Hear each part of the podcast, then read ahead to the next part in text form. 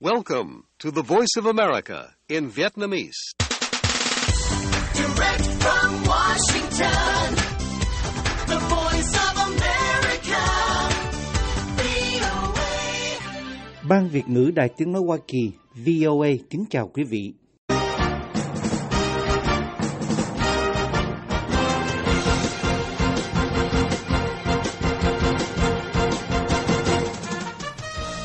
Trong chương trình thời sự quốc tế của đài vê o a sáng thứ Tư ngày hai mươi tám tháng hai năm hai nghìn không trăm hai mươi tư giờ Việt Nam, mời quý vị theo dõi các tin tức thời sự đáng chú ý bao gồm: Tổng thống Biden nói Israel sẵn sàng tạm dừng giao tranh, nhưng Hamas nói chưa đạt được thỏa thuận.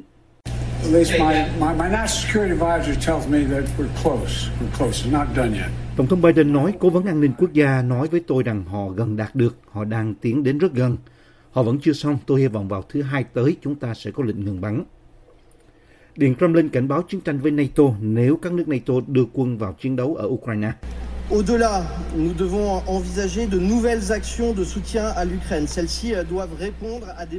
Ngoại trưởng Pháp tìm cách làm rõ bình luận của Tổng thống Emmanuel Macron rằng Pháp có thể gửi quân đến Ukraine để phục vụ cho những nhu cầu cụ thể, nhưng không phải là để tham gia cuộc chiến chống lại Nga. Lãnh đạo đối lập Thái Lan tuyên bố chiến đấu đến cùng vì sự sống còn của đảng.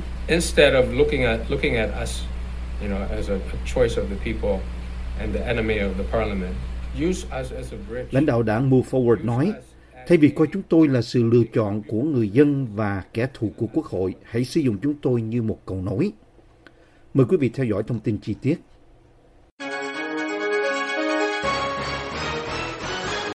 Israel sẵn sàng tạm dừng các cuộc tấn công vào Gaza nhân tháng chay Ramadan của người Hồi giáo, theo một lệnh ngừng bắn có thể được ký ngay trong tuần tới.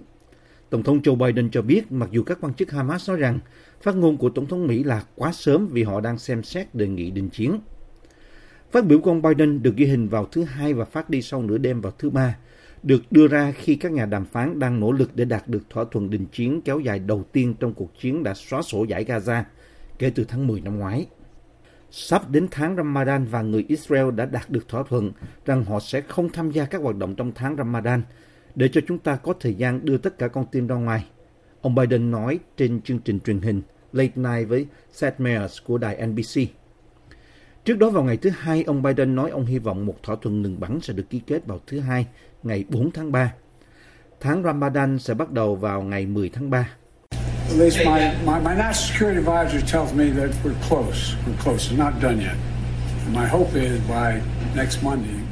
Tổng thống Biden nói, Cố vấn an ninh quốc gia nói với tôi rằng họ gần đạt được, họ đang tiến đến rất gần.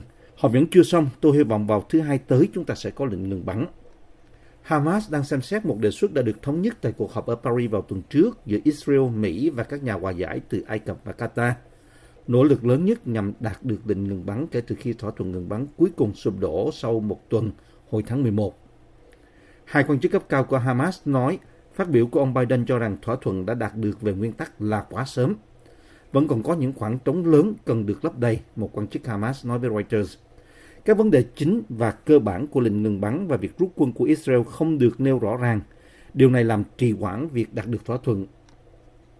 Một nguồn tin cấp cao thân cận với cuộc đàm phán nói với Reuters rằng dự thảo đề xuất gửi tới Hamas là về một lệnh ngừng bắn kéo dài bốn mươi ngày, trong đó Hamas sẽ thả khoảng bốn mươi con tin, bao gồm cả phụ nữ, những người dưới mười chín hoặc trên năm mươi tuổi và người bệnh, đổi lại khoảng bốn trăm người Palestine đang bị giam giữ theo tỷ lệ mười trên một. Israel sẽ tái bố trí quân đội bên ngoài các khu định cư.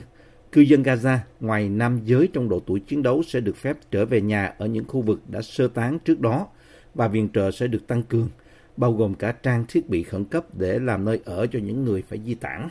Nhưng đề xuất này dường như không đáp ứng được yêu cầu chính của Hamas trong các cuộc đàm phán trước đó rằng lệnh ngừng bắn bao gồm cam kết chấm dứt vĩnh viễn chiến tranh và Israel phải rút quân. Đề xuất cũng không bao gồm việc thả các con tin Israel là binh lính hoặc những người đàn ông khỏe mạnh trong độ tuổi chiến đấu hoặc yêu cầu của Hamas về việc trả tự do cho khoảng một nghìn năm trăm người bị giam giữ. Các phái đoàn của Hamas và Israel đều có mặt tại Qatar trong tuần này để thảo luận chi tiết về lệnh ngừng bắn. Thủ tướng Israel Benjamin Netanyahu bác bỏ đề nghị ngừng bắn trước đó của Hamas, trong đó yêu cầu tất cả các con tin được trả tự do. Israel rút quân khỏi Gaza và một thỏa thuận sẽ đạt được về chấm dứt chiến tranh. Phía Israel nói rằng họ sẽ không dừng chiến tranh cho đến khi Hamas bị tiêu diệt. Hôm thứ Hai, ông Netanyahu lặp lại mô tả của ông về các yêu cầu của Hamas là từ hành tinh khác và nói rằng tùy nhóm này quyết định có chấp nhận lời đề nghị mới nhất của Israel hay không.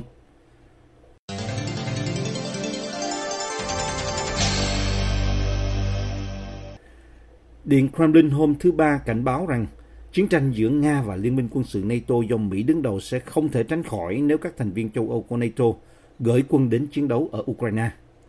Cuộc chiến ở Ukraine đã gây ra cuộc khủng hoảng tồi tệ nhất trong quan hệ Nga với phương Tây kể từ cuộc khủng hoảng tên lửa Cuba năm một nghìn chín trăm sáu mươi hai, và Tổng thống Vladimir Putin trước đó đã cảnh báo về sự nguy hiểm của một cuộc đối đầu trực tiếp giữa NATO và Nga. Tổng thống Pháp Emmanuel Macron hôm thứ Hai đã mở cửa cho các quốc gia châu Âu gửi quân tới Ukraine, mặc dù ông cảnh báo rằng chưa có sự đồng thuận ở giai đoạn này. Khi được hỏi về phát biểu của ông Macron, người phát ngôn Điện Kremlin Dmitry Peskov nói với các phóng viên, việc thảo luận về khả năng gửi một số quân từ các nước NATO tới Ukraine là một yếu tố mới rất quan trọng. Khi được phóng viên hỏi về những rủi ro nếu các thành viên NATO gửi quân tới Ukraine, ông Peskov nói, trong trường hợp đó chúng ta không cần nói về khả năng xảy ra, mà về tính không thể tránh khỏi của một cuộc xung đột trực tiếp. Ông Peskov nói rằng phương Tây nên tự hỏi liệu kịch bản như vậy có mang lại lợi ích cho đất nước và người dân của họ hay không. Ngay cả việc nói về cuộc đối đầu giữa Nga và NATO, một cơn ác mộng chiến tranh lạnh đối với cả các lãnh đạo và người dân, cũng cho thấy nguy cơ leo thang khi phương Tây vật lộn với một nước Nga đang trỗi dậy ba mươi hai năm sau khi Liên Xô sụp đổ năm một nghìn chín trăm chín mươi mốt. Nga và Mỹ có kho vũ khí hạt nhân lớn nhất thế giới. Tổng thống Joe Biden từng cảnh báo rằng xung đột giữa Nga và NATO có thể gây ra chiến tranh thứ ba sau cuộc xâm lược của Nga năm hai nghìn không trăm hai mươi hai. Các nhà lãnh đạo phương Tây nói họ sẽ giúp Ukraine đánh bại quân Nga trên chiến trường và đánh đuổi quân Nga. Nhưng điều đó đã không xảy ra. Cuộc phản công của Ukraine vào năm hai nghìn không trăm hai mươi ba đã thất bại trong việc chọc thủng phòng tuyến kiên cố của Nga, và Nga đã tiến sâu hơn vào lãnh thổ Ukraine ngay khi sự hỗ trợ của Mỹ dành cho Ukraine đang vướng vào cuộc tranh luận chính trị nội bộ của Mỹ. Ông Macron nói không nên loại trừ bất cứ điều gì khi phương Tây đang tìm kiếm một chiến lược chống lại Nga, nước chiếm gần một phần năm lãnh thổ được công nhận là của Ukraine. Ông Macron nói, không nên loại trừ điều gì, chúng tôi sẽ làm mọi thứ phải làm để Nga không giành chiến thắng. Ngoại trưởng Pháp hôm thứ Ba tìm cách làm rõ bình luận của Tổng thống Macron rằng Paris có thể gửi quân đến Ukraine để phục vụ cho những nhu cầu cụ thể nhưng không phải là để tham gia cuộc chiến chống lại Nga. Au-delà, nous devons envisager de nouvelles actions de soutien à l'Ukraine. Celles-ci doivent répondre à des besoins très précis. Je pense notamment au déminage, au cyber. Ngoại trưởng Stéphane Sejourné nói với các nhà lập pháp, chúng tôi phải xem xét những hành động mới để hỗ trợ Ukraine. Những hành động này phải đáp ứng những nhu cầu rất cụ thể.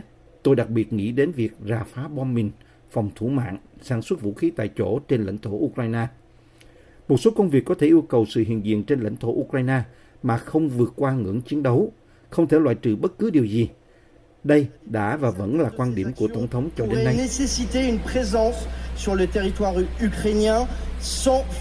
Các nhà ngoại giao Pháp nói ý tưởng của ông Macron khơi dậy cuộc tranh luận về vấn đề này, nhưng chưa có kế hoạch cụ thể nào theo hướng đó. Phát biểu này cũng gây ra một loạt phản ứng từ các đồng minh rằng họ không có ý định gửi quân tới Ukraine.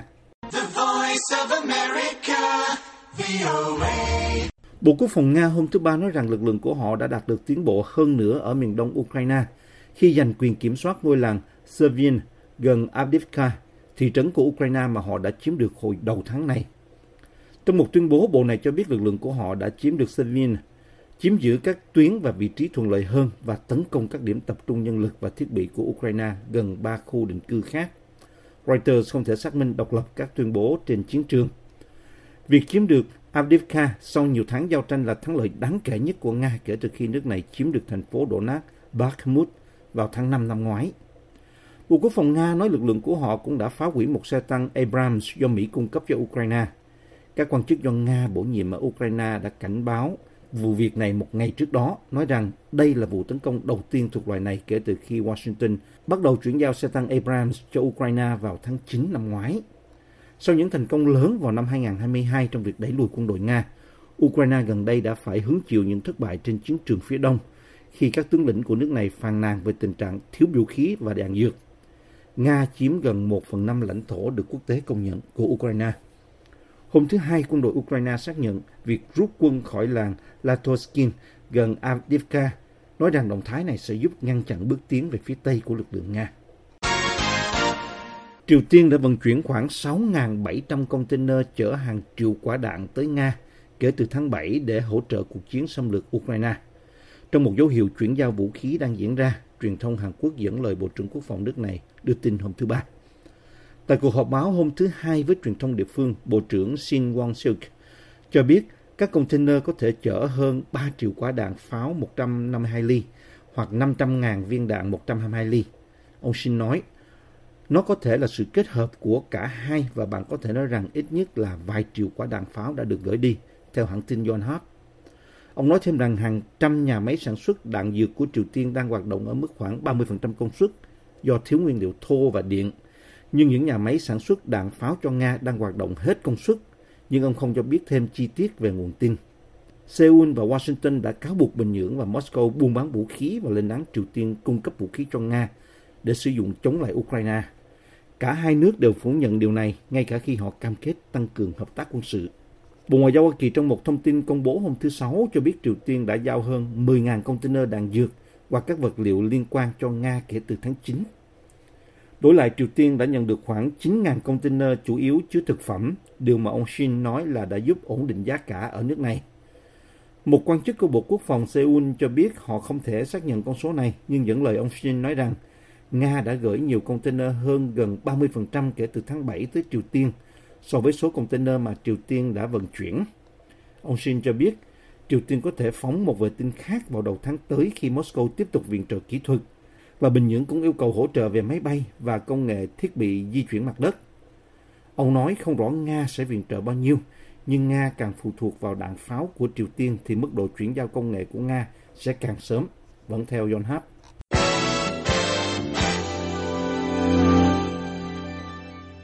Lãnh đạo phe đối lập và cựu ứng viên thủ tướng đầy tiềm năng của Thái Lan hôm thứ Ba nói rằng đảng Move Forward của ông sẽ chiến đấu đến cùng cho tương lai của mình trong bối cảnh các mối đe dọa pháp lý có thể khiến đảng ủng hộ cải cách này bị giải thể và các thủ lãnh của đảng bị cấm tham gia chính trị. Với cương lĩnh thu hút cử tri trẻ và thành thị, đảng này được cho là đang đe dọa hiện trạng của Thái Lan, xung đột với lợi ích của phe bảo thủ đầy quyền lực và quân đội bảo hoàng vốn đã ngăn cản nỗ lực thành lập chính phủ của đảng này vào năm ngoái. Ông Pita Lim Chao Yuenat, người đã lãnh đạo đảng giành chiến thắng trong cuộc bầu cử vào tháng năm năm ngoái nhưng đã không thể thành lập chính phủ, nói rằng đảng có thể là cầu nối để tạo ra sự đồng thuận chính trị mới. Instead of looking at looking at us, you know, as a, a choice of the people and the enemy of the parliament, use us as a bridge. Use us as a Ông nói với Reuters trong một cuộc phỏng vấn, thay vì coi chúng tôi là sự lựa chọn của người dân và kẻ thù của quốc hội, hãy sử dụng chúng tôi như một cầu nối. Tuy nhiên, đảng này có thể bị giải tán và các nhà lãnh đạo của đảng này bị cấm tham gia chính trị sau khi Tòa án Hiến pháp hồi tháng trước cho biết kế hoạch thay đổi luật xúc phạm chế độ quân chủ của họ đã làm suy xuyển vương quyền, mở đường cho các khiếu nại pháp lý. Ông Pita nói chúng tôi sẽ đấu tranh quyết liệt để đảm bảo rằng trường hợp xấu nhất này không xảy ra. Chương trình nghị sự tự do của đảng nhắm vào các vấn đề thể chế lâu nay vốn luôn được coi là không thể chạm tới, với các kế hoạch giải quyết tình trạng độc quyền kinh doanh, chấm dứt chế độ quân dịch và loại quân đội ra khỏi chính trường. Mục đích táo bạo nhất của nó dẫn đến những rắc rối pháp lý hiện nay là thay đổi luật xúc phạm hoàng gia hoặc điều một một hai của Bộ luật hình sự, vốn đã được sử dụng để buộc tội hàng trăm người về tội xúc phạm chế độ quân chủ, một tội có thể phải chịu án tù lên tới mười lăm năm. Tiền thân của Move Forward, Future Forward đã ủng hộ các chính sách tương tự và đã bị giải tán vào năm hai nghìn không trăm hai mươi vì vi phạm các quy tắc tài trợ cho chiến dịch. Chương trình Thời sự quốc tế của đài vê o a xin được kết thúc ở đây. Hẹn gặp lại quý thính giả trong bản tin Thời sự quốc tế ngày mai. This program has come to you from the Voice of America, Washington.